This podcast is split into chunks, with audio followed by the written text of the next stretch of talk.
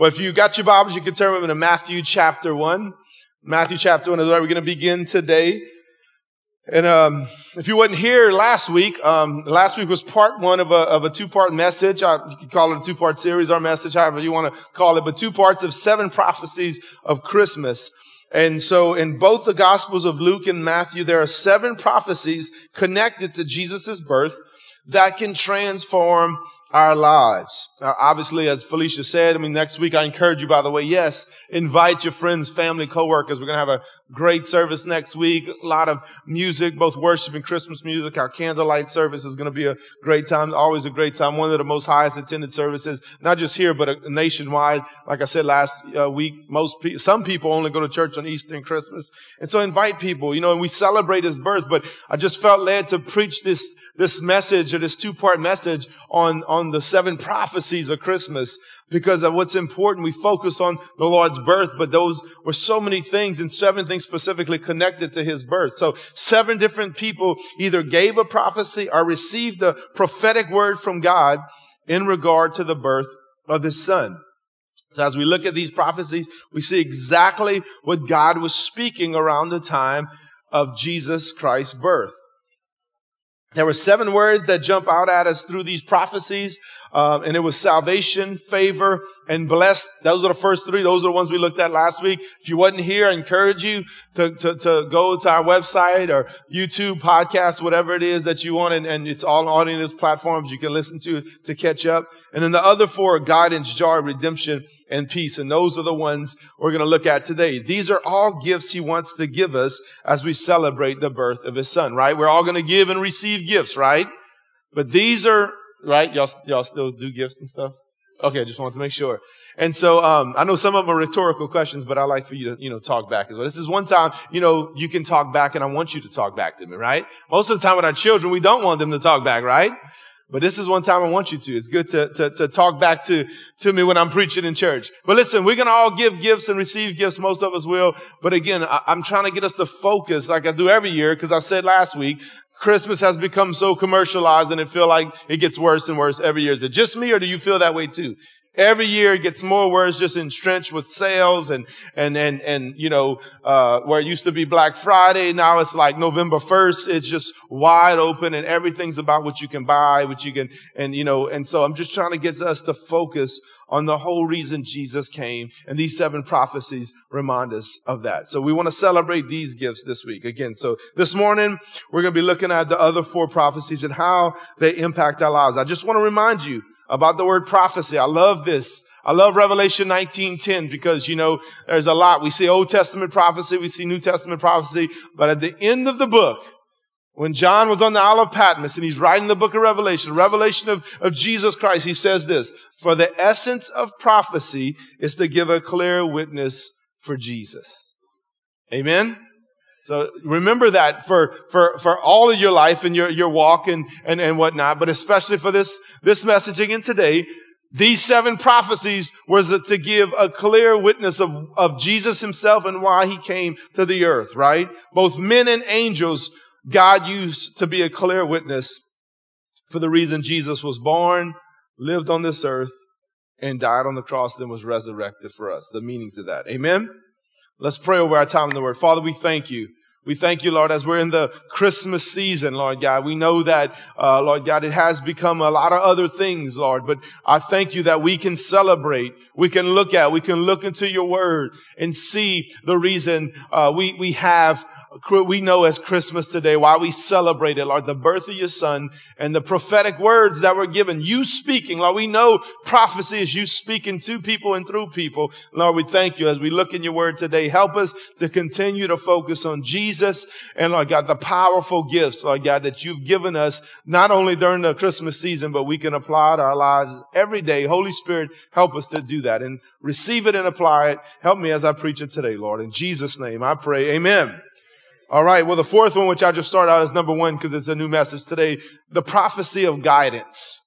The prophecy of guidance. Now, this was a prophecy given to Joseph, right? To Mary's husband. Now, in this text I'm about to read, the word guidance is actually not in it, but it's what sticks out at is now I'm going to go back to a prophecy from last week and the word guidance is there. But you see the essence of what the Lord did, how he guided both Mary and Joseph during this time. Matthew chapter 1, if you're there, verse 18, it says, Now this is how Jesus, the Messiah, was born.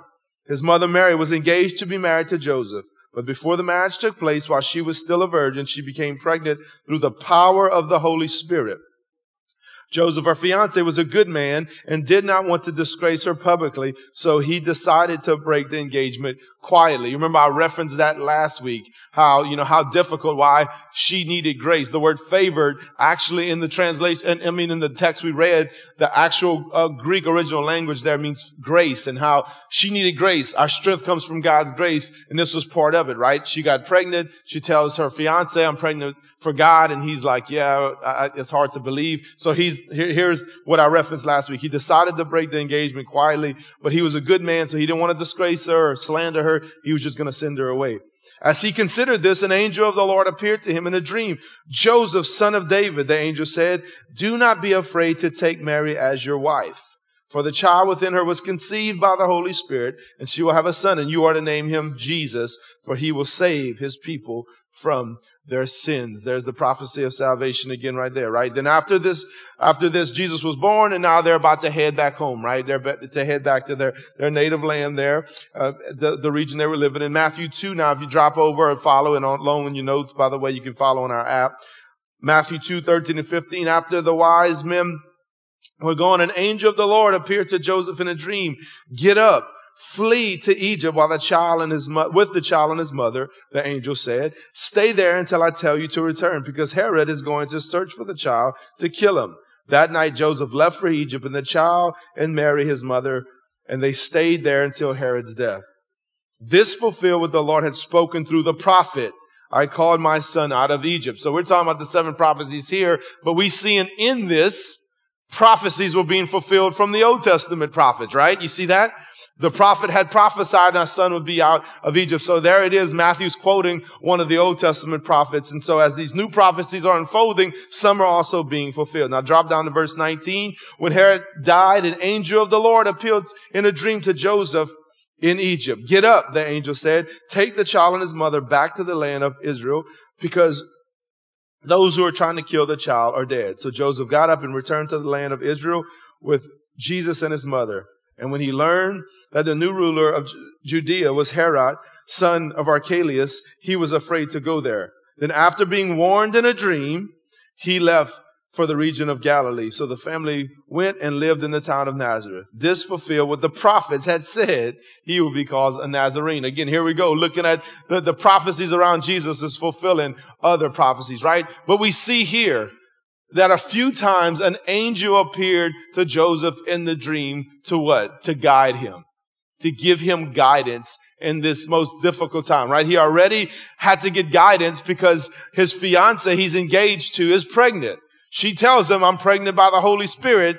And he like, it, it must have been like, you're out of your mind right? I mean, he might have not said that, but he obviously didn't believe her because he was about to break the engagement, right? So the, the Holy Spirit, uh, uh, the, an angel, I'm sorry, comes to him and says, hey, don't break off the engagement. This child is from the Lord. And he gives them guidance on, on leaving, returning, fleeing, all these different things, right? See, Jesus came so that you can have guidance. Me and you can have guidance each and every day. Amen? It didn't stop with the Christmas story.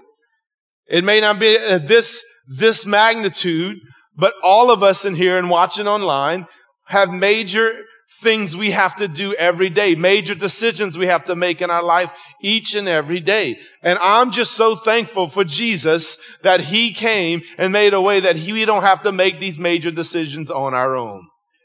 That he will guide us through the process called life.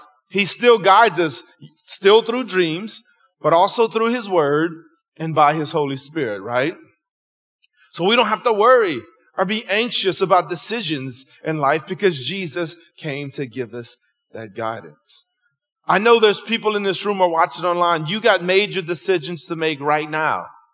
You're facing a, a maybe even a, a life changing, life altering decision. Whether it's maybe what kind of house, what, what, house to buy, maybe an area, a town to move in, maybe to where to uh, bring your kids to school, maybe it's a new job next next year, the, the turn of the year, maybe it's something to do with taxes, as tax season is going to be upon us uh, pretty soon, right? What job to take? Here's one: what person to marry? Single people out there, do not leave this decision in your own hands. This is the second biggest decision you're ever going to make in your life. It's who you're going to marry. The first one being accepting Christ as your Lord and Savior. The second is who you're going to spend the rest of your life with.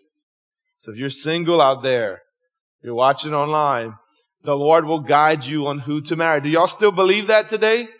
Maybe you didn't know that. Like, Brendan, does God really care who I marry? Absolutely, He does. We talk about you knowing God, living free, finding your purpose and making a difference. We've said this for and I believe this. What if you know your purpose? I wouldn't even plan on talking about this, but I just, I'm, I'm, I just felt led again to single people. If you're young in here, if you say, okay, Brandon, I know my purpose, man, I found my purpose. God showed me what he's called me to do. And then you go marry somebody and they feel called to do something totally opposite. How is that going to work? I'll tell you how. It won't. You're called to be a missionary in Africa and, and they called to be, I don't know, a doctor in Lafayette. That's not going to work. Amen. One day it may, but this is the biggest decision. But listen, whether it's where to buy a house, where, where, again, there's so many different things. I just gave you examples. Jesus came to guide us, right? The angel of the Lord guided, guided Joseph when Jesus was just born, but we see the Holy Spirit was already working. She was conceived by the Holy Spirit. But we know that every day, I love this. A lot of y'all know this scripture, can even quote it. Proverbs 3, 5, and 6. It says, trust in the Lord with all your heart and do not rely on your own understanding. This is where we get in trouble a lot. Is we trust ourselves and our own understanding and make a decision and then we get in a bind and then we blame God. Yeah, right. I knew it'd get quiet right there. That's what happens. We make decisions without trusting the Lord and consulting them. They horrible decisions. We bomb and then we get mad at God and say, why did, why, God, where are you? Why didn't you help me? And he's saying, cause you didn't ask me. Right? Now this is the, the, this translation doesn't do a good job, but the New Living I think does, does better, but it says, think about him in all your ways. That actually in the regional Hebrew, what it says is, seek his will in all your ways. Some say acknowledge him or think about him. The New Living does, I, I believe, the best. In all your ways, seek his will. And look what it says. He will guide the, you on the right paths. He'll guide you on the right path and take. When you say, okay, Lord, I have a decision to make with a job, with a house, where to put my kids to school or homeschool or whatever it is. Again, who to marry, right? Lord, what is your will?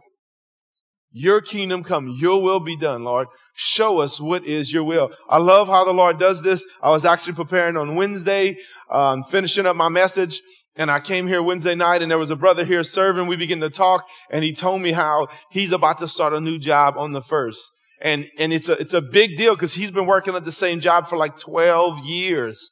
And, and, and he got offered this job. And so you know what he did? He took about two months to seek the Lord. He actually spent time praying and fasting about this decision because it was going to be a huge decision for him and his family, right? He's, he's, he's working on a great job, has great benefits, right? And all of this stuff. But he prayed and fasted. I'm not saying he fasted the whole too much, but I know there was a time where he fasted and he felt like the Lord guided him and his family to take this job. It's going to be less stressful time, more time with his family. Oh yeah. And by the way, his salary went up by like $20,000. Yeah. That's pretty cool, right?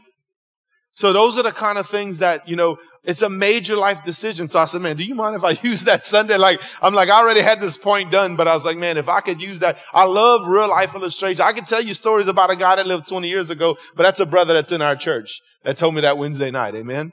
But I know, you know, a lot of y'all have made his decisions, but it's just encouraging him because he can accept that job after two months of seeking God's guidance. Through prayer and fasting. Of course, and him and his wife being in agreement, knowing this is the Lord, right? And again, it's not just about the money. I mean, obviously we got to live and pay bills, but just the whole thing. He's in a very high stress job right now. It's affected him. It's affected a lot of his life just because of the amount of stress he's under. And the Lord's blessing him with something different, right? See, God spoke to people in dreams a lot back then because they didn't have the scriptures like we have them today. The scriptures at the time this was written was only in the temple. They only heard the scriptures and went whenever they'd go in the temple, it was read to them, or if they were getting trained by them. But now we have the Bible in our homes, on our phones, pretty much everywhere, right? It's kind of ironic that it seems like we have the Bible more accessible than ever before, and it's being read the least nowadays. Isn't that crazy? See, God wants to guide you through His Word. I tell y'all that all the time. I believe the majority of how God speaks to me is through His Word.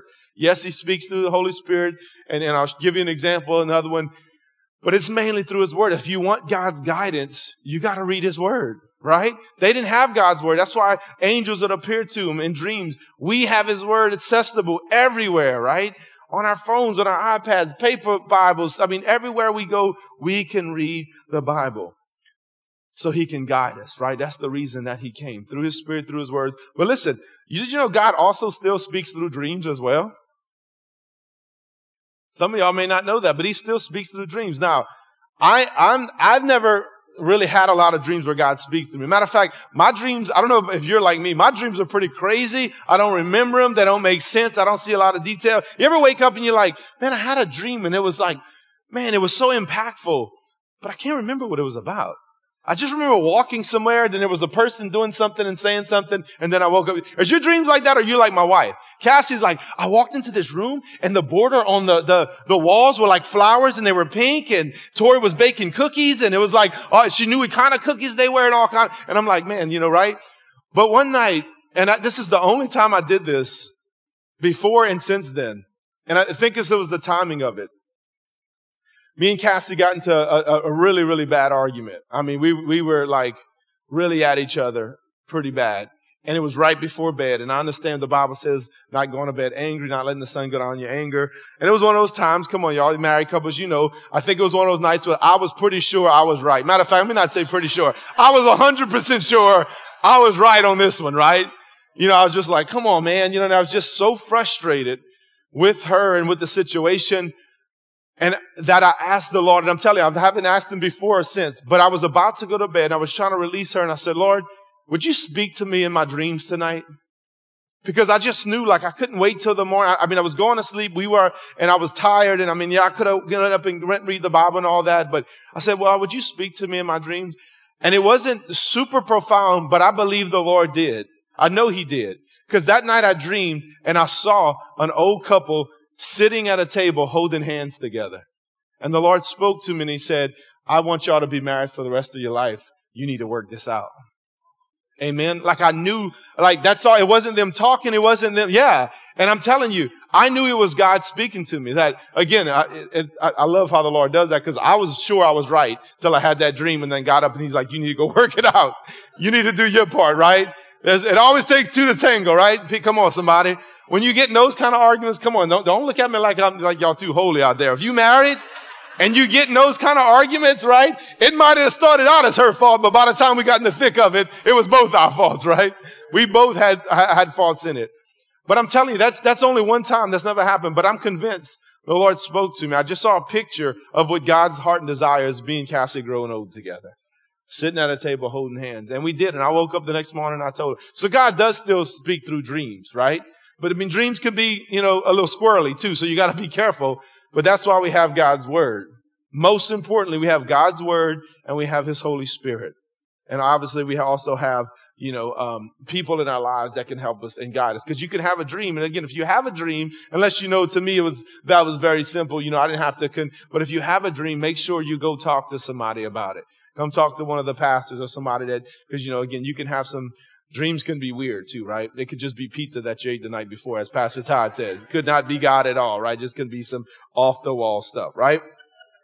Now, even though the word guidance or God wasn't in the two texts in Matthew we just read, It is in the first prophecy we looked at last week, as I mentioned earlier. The prophecy of salvation I was given through Zechariah. Look what it says. Luke 1, 78, 79. Because of God's tender mercy. How many y'all thankful for God's tender mercies that are brand new this morning? The morning light from heaven is about to break upon us to give light to those who sit in darkness and in the shadow of death. Look what it says. And to guide us to the path of peace. Now, obviously, the context of this is specifically talking about guiding us to peace through salvation in Jesus. But obviously, the principle against the same. He is here. He came to guide us in our everyday life. Amen.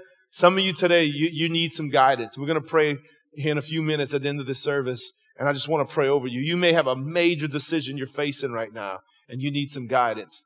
And I believe that Jesus came the greatest gift of all to help us. You know, the, the greatest gift was Jesus, but through His Word and His Spirit and others around us, that'll guide you through every, any decision you have. Amen. Matter of fact, I heard Pastor Larry say this. When me and Pastor Ty went to uh, uh, Pastors University, and of course, you know, as pastors, we make decisions all the time and every day. And, and, and, and he said, man, we pray about making the right decision. He said, but ultimately, really, we're not the decision makers. God makes the decisions. We just got to listen for what decision he has already made or he wants us to do. Amen?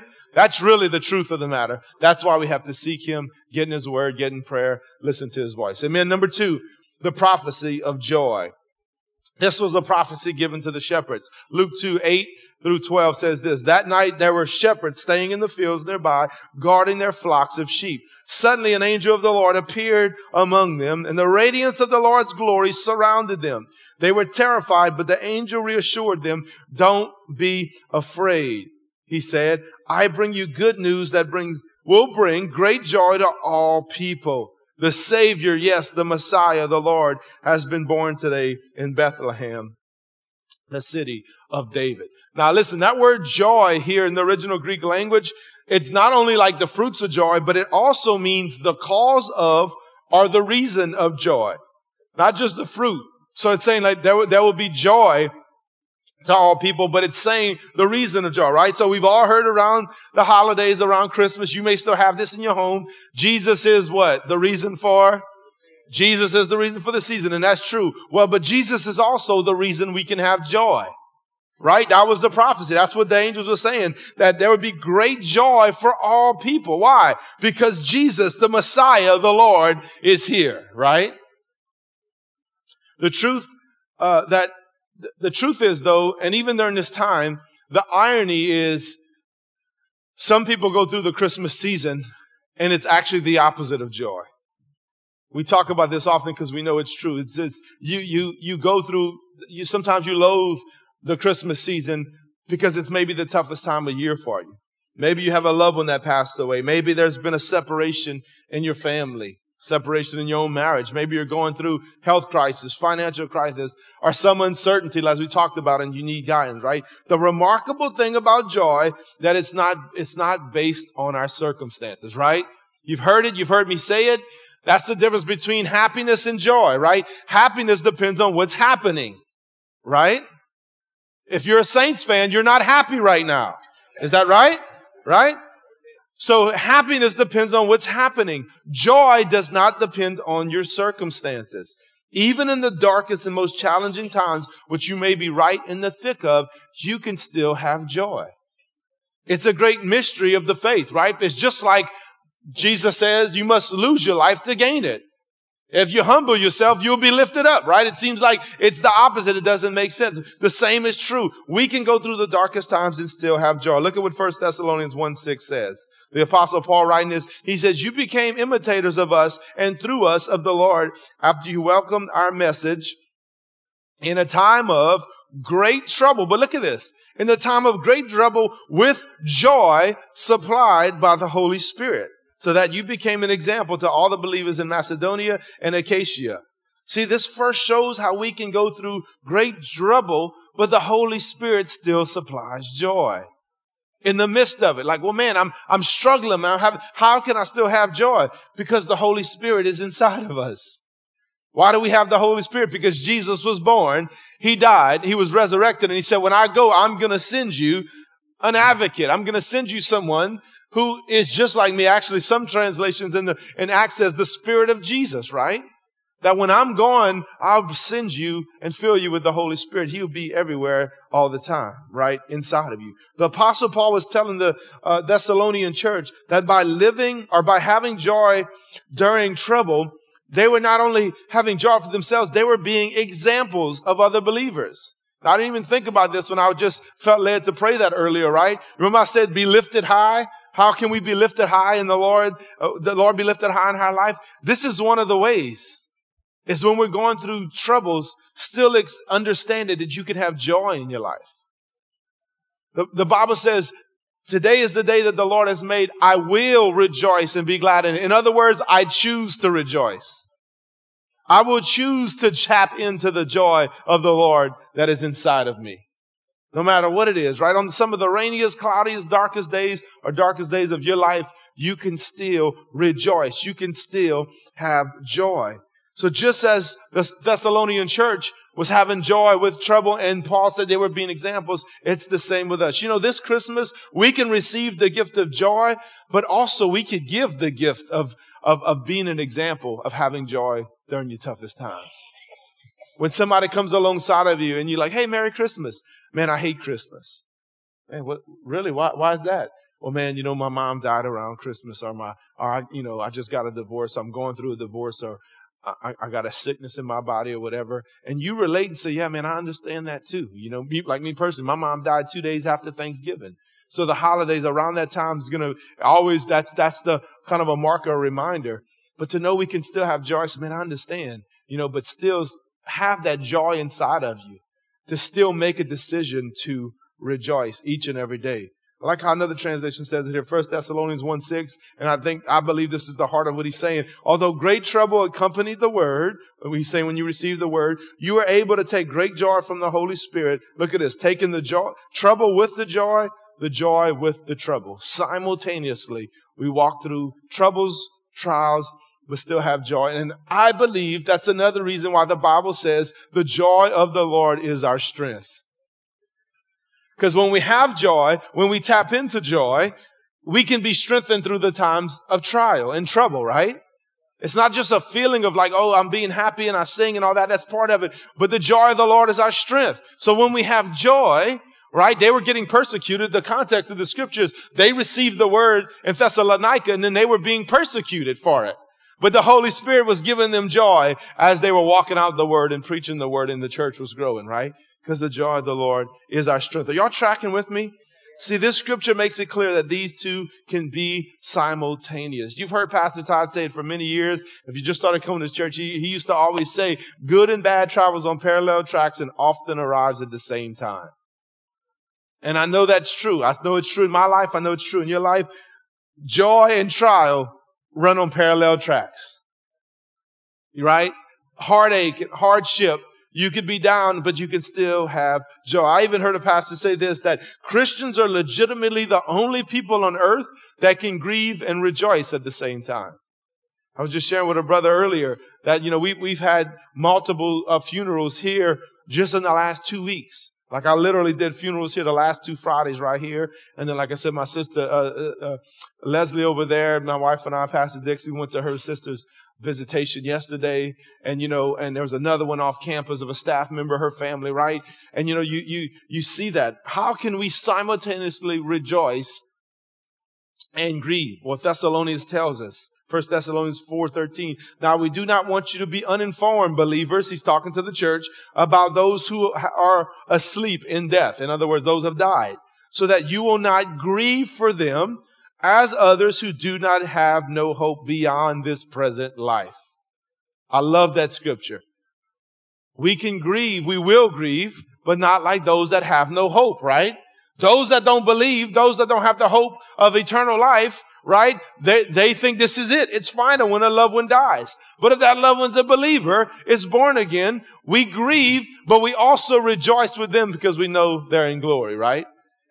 We can, we can be excited for them even though we're hurting, right? You can have joy, rejoice with them, have hope for them, and even though you're going through grief. He didn't say we wouldn't grieve, right? Grief is a part of life. We grieve. We have emotion. It's hard. We miss people. We miss our family. Still miss my family. Always will, right? But I'll rejoice knowing that I'm going to see him again. And we're going to spend eternity together, right? We will experience difficulty, but Jesus is the reason we can go through those difficult times and still have joy. Amen?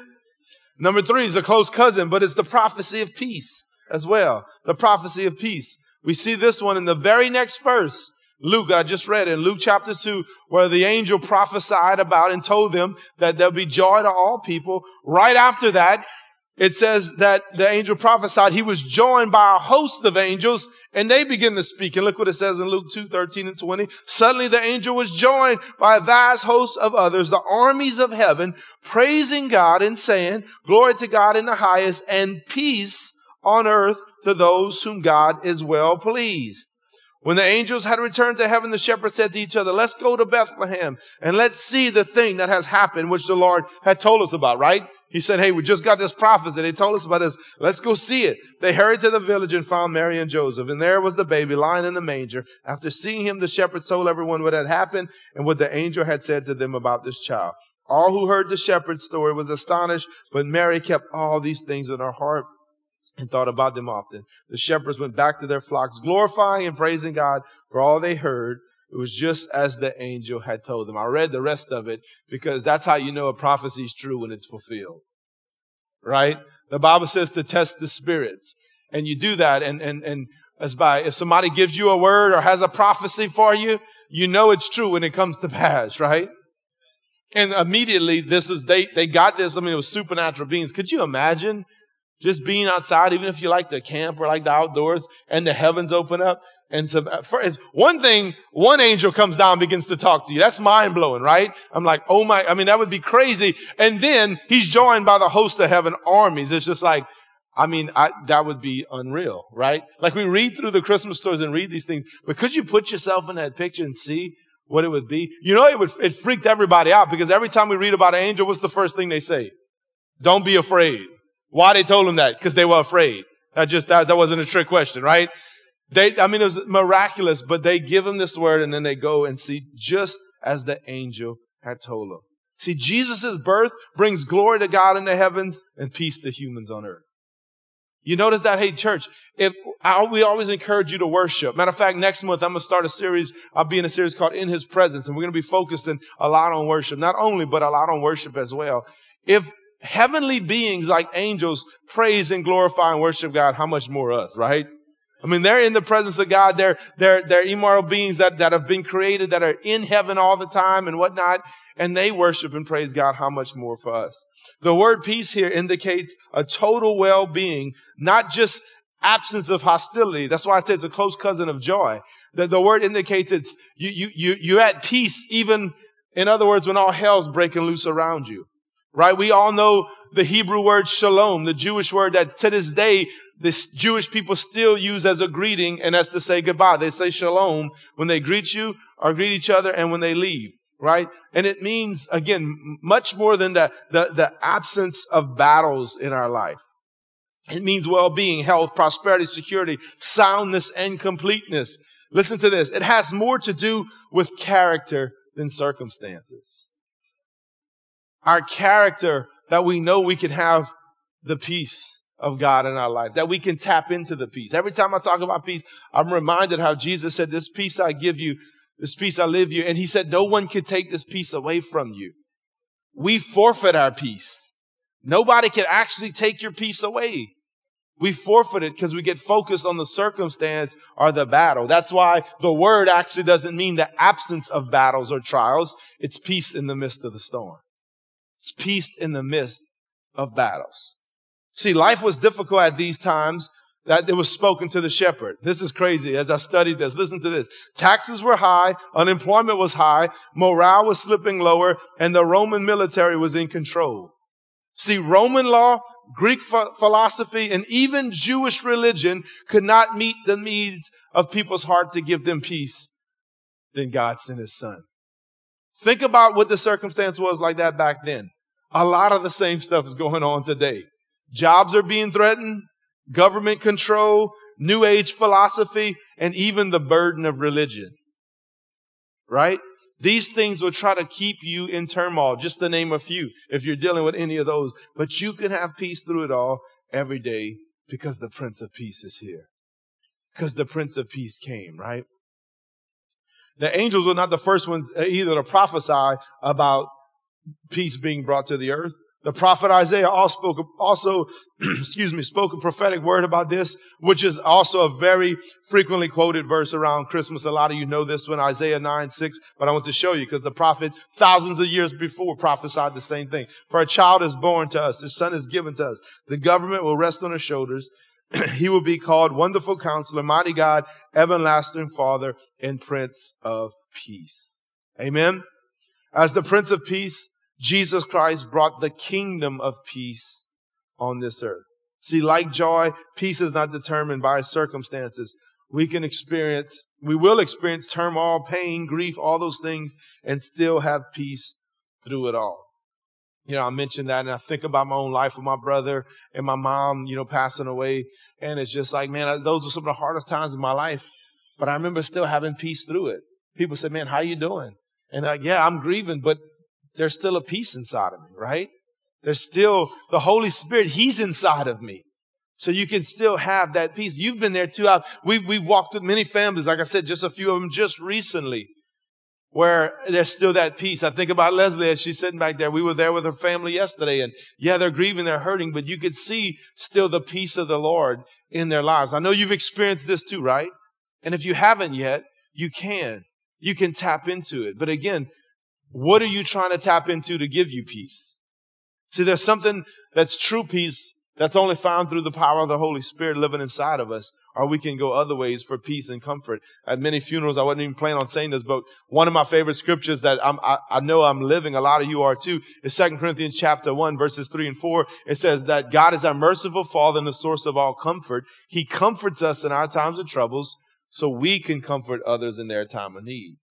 And just as God has comforted me through the, the, the, my whole immediate family passing away, now week in and week out, I literally get to help comfort other people, right? But this is what I always say, and I said it again Friday. My story is that when my dad died, I went, you know, I went further into drugs and alcohol, which I was already doing to try to find that comfort. And it only made it worse. But then I got radically saved five years later and God began to comfort me. And then uh, and with, with my dad, losing my dad, and then when my brother died later, and even with my mom, right? It's the same with peace and joy. See, I, I think, you know, we know God's the source of all comfort, and in that comfort comes peace, comes joy, it's all there. But a lot of times we look to other places to try to tap into that when it's already inside of us. Are y'all tracking with me? Philippians 4 7, just to drive this point home.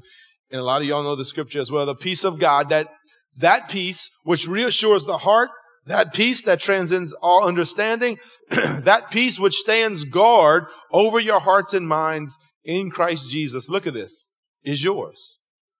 The Amplified breaks it down for us. It's yours. Like Jesus said, it's already ours. It's already there, right? Go back to gifts for Christmas. It's just like if somebody brought you a gift and you had it and it was yours. I just thought about this. Actually, right after my mom's funeral, this happened. People were giving us gifts and some were financial gifts they just decided to bless us with. And months later, somebody called us and said, Hey, did y'all ever cash that check that we gave y'all? We were like, What check? Because we had got a bunch of cards and stuff. Well, they had wrote us a check and it was in some cards that we had after we looked through them and got all my mom's stuff together, we put it in the attic. When we went in the attic, there was that check and some other gifts just sitting in our attic. It was ours. We were actually, it was in our house, but we never tapped into it because we didn't know it was there, right? When we found out it was there, we went and got it. I think peace and joy is the same way. It's inside of us, and a lot of people are just not tapping into it. Listen, church, today, this season, you can tap into the peace and the joy of the Lord. Amen? Peace is a gift you can receive this Christmas, whatever day. And the fourth and final thing, which actually is the seventh one to wrap this up, is the prophecy of redemption. And I love this one. The prophecy of redemption. It shows you the Lord's heart. this one was given through the prophetess Anna at the temple. Now let me set up this this passage of scripture. Mary and Joseph were at the temple to present Jesus to God, right? As which was the Jewish law to present all firstborns to the Lord. and they would do that by sacrificing turtle doves at the Jew, as the Jewish law required. Which, by the way, this is where this is one of the, the, the scriptures where we get baby dedication from, right? If you if you have children, your young family, and you want to dedicate your baby, we see Samuel was dedicated at the temple, and Jesus as well. He was presented or dedicated to the Lord as the firstborn. So when you see us doing baby dedications, that's where some of the references we get that from, even Jesus was. So this is what it was, right? He's at the temple, he's being presented, or which we would call dedicated. They're doing the Jewish sacrifices of turtle doves. Let's pick up the scripture there, Luke 2, 36 and 38. There was a prophetess, Anna, the daughter of Phanuel of the tribe of Asher. She was very old and had lived with her husband for seven years after her marriage and then as a widow to the age of 84. She did not leave the area of the temple, but was serving and worshiping night and day with fasting and prayers. By the way, let me pause here and say, we're going to talk more about it, but start getting your mind you prepared. If you just started coming to church here at Family Life, every year we take part in a corporate 21 days of prayer and fasting. We see fasting as biblical. We'll talk about that more. I'm going to talk about the first Sunday in January. But just mark your calendar beginning January 3rd, I believe it is. First Monday in January. Is it the second or the third? It's the third, right? First Monday in January, we're going to have noon prayer meetings and prayer meetings at 6.30 where we'll have worship and then one of us will be leading uh, prayer. And so I want to encourage you to take part now. That's a, one of the ways we serve and worship God. And we look at it as it's almost like a tithe of the year. It's a tithe of our time. We start the year out by praying and fasting. Right after the holidays over, and we dedicate three, three weeks to prayer and fasting, seeking God um, and, and worshiping Him. She too, let's pick up the scripture. She too came up at that very moment and began praising and giving thanks to God and continued to speak to Him, speak of Him to all who were looking for the redemption and deliverance of Jerusalem. So this is what she was doing. She was a prophetess. So she sees Jesus born here and she begins to speak to everyone like, hey, that redemption, that deliverance we've been waiting for, he's here. I saw him with my own eyes. It's Jesus. He's here, the redemption and the deliverance of Israel. And we know for all of mankind, as she had been there, 84 years old, praying and fasting after being widowed, only seven years after being married, she sees the hope, the redemption and deliverance, and she begins to prophesy. She begins to tell people about it. So what does redemption mean? Well, let's first look at the word redeemed. Deem has to do with value, right? We all say, what do you deem to be valuable? What, what is it? What is you, you deem to be valuable? That's the word deem. It, it places emphasis on value. So it's about buying or purchasing something. But when you put the word re in front of it, it means to purchase again or to buy back, right? So for example, the word renew, for example, renew in your mind means to make your mind new again. The Bible tells us we should renew our minds. That's one of the ways, part of reading the scriptures again, is you're renewing your mind every day. You're making your mind new. Because we read the Bible, then we get all kind of junk in our mind all through the day. So it's good to renew it again in the morning. Amen? That was a freebie right there. Okay. The second, it has to do with the second time. Jesus came to the earth, I love this, to buy us back. Amen. That's good news right there. He came to the earth to buy us back. What do I mean by that? Well, we see that our earliest ancestors, Adam and Eve, were his already in the garden. Adam was the son and Eve was the daughter of God. But of course, they made a decision and they fell and they were lost to sin. And so were we. So Jesus came to repurchase what was already his. You know, if there was ever no sin, Adam, the Bible says Adam was the son of God, right? If you read the Bible, it says Adam was the son of God. He was God's son. And that was how God had intended it to be, right? To be live in perfect harmony in the garden in paradise. But then they sinned, they fell, sin entered the world. So what was already his, he sent his son to buy back, to buy us back. There's a great example of this in the book of Hosea. If you never read the book of Hosea, I encourage you this week to jump into it and read it. It's one of the minor prophets towards the end of the Old Testament. And in the book of Hosea, in chapter one, God tells Hosea to go buy a wife who is a prostitute. She takes this woman named Gomer. He takes this woman named Gomer as his wife into his home and they have three children together. After these three children, she leaves Hosea and goes back into prostitution. Then if you read in chapter 3, God says, go buy her back again. If you've never read that, go read it. And when I read this again, gentlemen, those of us that is married, could you wrap your brain around that? And God says, go buy her back again. And I'm like, poor guy, man. He had, he had a call on his life, right? But there's a reason God did this and he shows us the reason why. this is the, re- the word redeem. He was giving them an example of what he was doing with Israel. He had bought a wife. She left him and he said to go buy her back again. Even though she left to go be with other men, God said, go get her. It was a prophetic, if you read all of Hosea, it's a prophetic picture of what Israel, how they left God, but God said, I'm going to come and I'm going to redeem them. Even though, because he, again, he always likens unfaithfulness to adultery. And all, if you read all through the Old Testament, he always, he says, Israel has been unfaithful to me. She has gone other, after other gods, just like a, a wife would other men. But yet, I'm going to come and I'm going to redeem her. I'm going to buy her back. See, this tells us even when we fall, fall away from Him, go away from, fall from sin, He's here to redeem us. If we repent, if we come back to the Lord, if we admit our wrong and turn away, He's here to buy us back. It's interesting too, if you read in certain translations in Hosea chapter one, God says to go and take a wife, right? Just as I noticed that as well. Just as the angel told Joseph, take Mary, don't be afraid to take Mary as your wife. You remember? In Hosea 1, God says, take a wife. In chapter 3, he says, now go and love a wife. And that word love is powerful because we know in Ephesians chapter 5, it says this, for husbands, this means love your wife as Christ loved the church and gave up his life for her. So not only did he say, go buy her back, he said, go and lay down your life for her and tell Israel, I'm doing the same thing for them. And guess what? He's doing, it's a picture also of Jesus coming to redeem us. Jesus paid the price to redeem us, to buy us back in full, and to restore to us all that sin had stolen. Mainly our relationship with Him, and then so much from there. Isn't that a beautiful picture? It's a hard story to read to know that a man really had to do this. The prophet really had to go through, and it was all because he was giving Israel a picture of redemption, but it's also the beautiful picture of redemption for us as well. Amen. So as I close, we just read that Jesus gave up his life for us in Ephesians 5. Let me ask you, have you given your life to him? For this, in, in, in essence, again, our earliest ancestors, Adam and Eve, were a son and daughter of God and then was lost to sin and he had to send Jesus to buy them and all of us back.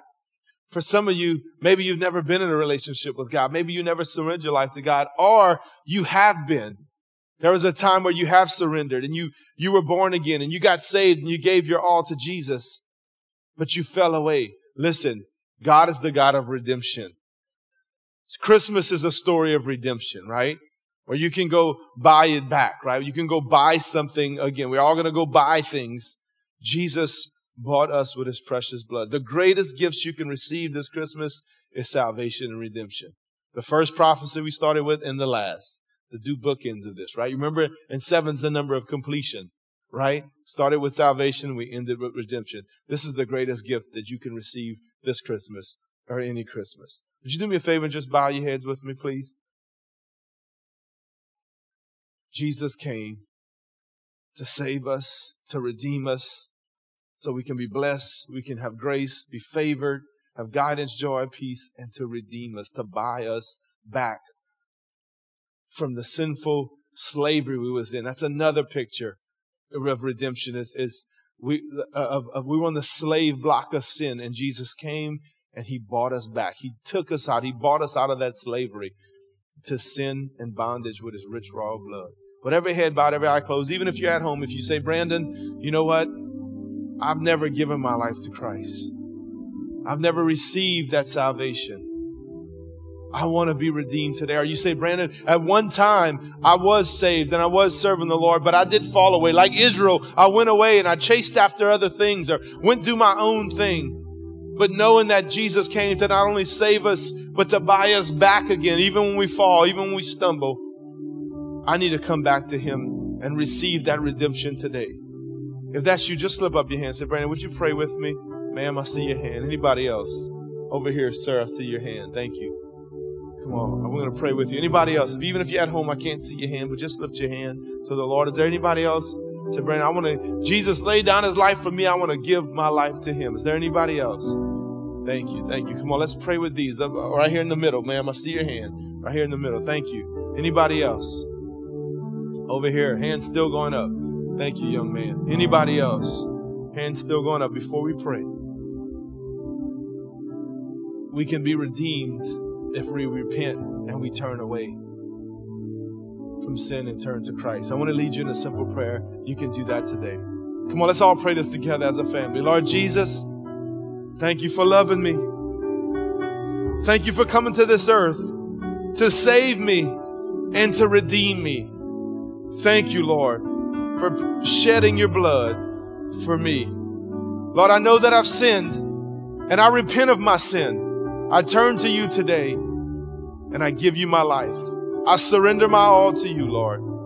Now help me by the power of your Spirit to live for you all the days of my life. In Jesus' name I pray. Amen and amen. Come on, let's celebrate with these this morning. Amen.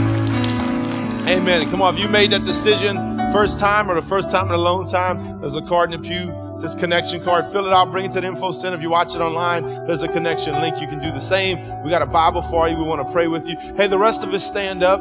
Come on, I want to pray before you leave. Don't slip out yet. Before you leave, I want to pray that maybe, and you can come down to the altar after if you need more specific prayer. But you know, you, you may say, you know what, Brandon? One of those other three things guidance, peace, and joy. Maybe you need help. You need prayer for that. You need the Lord to guide you. If you say, Brandon, I got a major decision that I'm dealing with right now and I need guidance, if that's you, I just want you to slip up your hand and I want to pray for you. Say, man, I got a major decision in my life. All right, hands going up all over the auditorium. Let's pray with these right now. Father, I pray in Jesus' name with all of these that are hands are raised. Lord, we know the one of the greatest gifts we can receive is guidance, Lord. You said if we trust in you and, and Lord God, and look to you for your will, Lord God, and not lean on our own understanding, you would show us the path to take. You would guide us down the right path. Father, with those with their hands raised, I pray by the power of your Holy Spirit, you would guide them by your Spirit through your word. Lord, I pray they have a more of a hunger for your word, that they would dive into your word to get the answers for the decision that you have for them, Lord God. In this, God, is may they devour your word, and by the by the speaking and leading of the Spirit of God, that you would guide them through, Lord God, whatever decision would they have to make. Your kingdom come, your will be done in their lives, Lord. Now you may say, Brandon, I'm just I feel like I've been lacking peace or joy. One of those two, why don't you just lift your hand and I want to pray over you right now. I say, man, I, I feel like it's hard around the holidays or recently I've been going through trials and I just, I need peace. I need to tap into that peace that's already in me or that joy. Come on, maybe you feel weak and you say, Brandon, I need strength. If that's you, you need joy because the joy of the Lord is your strength. Amen. Come on, lift your hands if that's you. Father, in the name of Jesus, I pray for those, Lord God, that may be lacking peace or joy right now. Lord, your word says that your peace that surpasses all understanding, where we can comprehend or even think, will guard our hearts and our minds in Christ Jesus. It's already ours. It's inside of us because the Prince of Peace has come. Lord, I pray, give them the, God, help them to tap into the peace. Give them the strength, the grace to stay in your peace. And those that need joy or feeling weak, thank you, Lord, that the joy of the Lord is their strength. Fill them and flood them with your joy, your, your, Lord, your strength. They would be blessed, Lord God, have favor and grace operating in and through their lives, not only this holiday season, but every day. Lord, help us to be examples of how we can walk through joy, Lord God, even in the midst of trouble and trial. We can have joy in our life. I thank you for these, Lord. I lift them up to you. And I entrust them, their families, and their futures into your hands. In Jesus' name we pray. And everybody said, Amen and Amen. Well, God bless y'all. We love y'all. Hey, if you need specific prayer about these things or anything else, we'll be at the altar to, to, to pray with you. Uh, also, we're having a baptism at the second service. If you want to hang a little bit during worship and support those getting baptized, feel free to do so. If not, have a great day.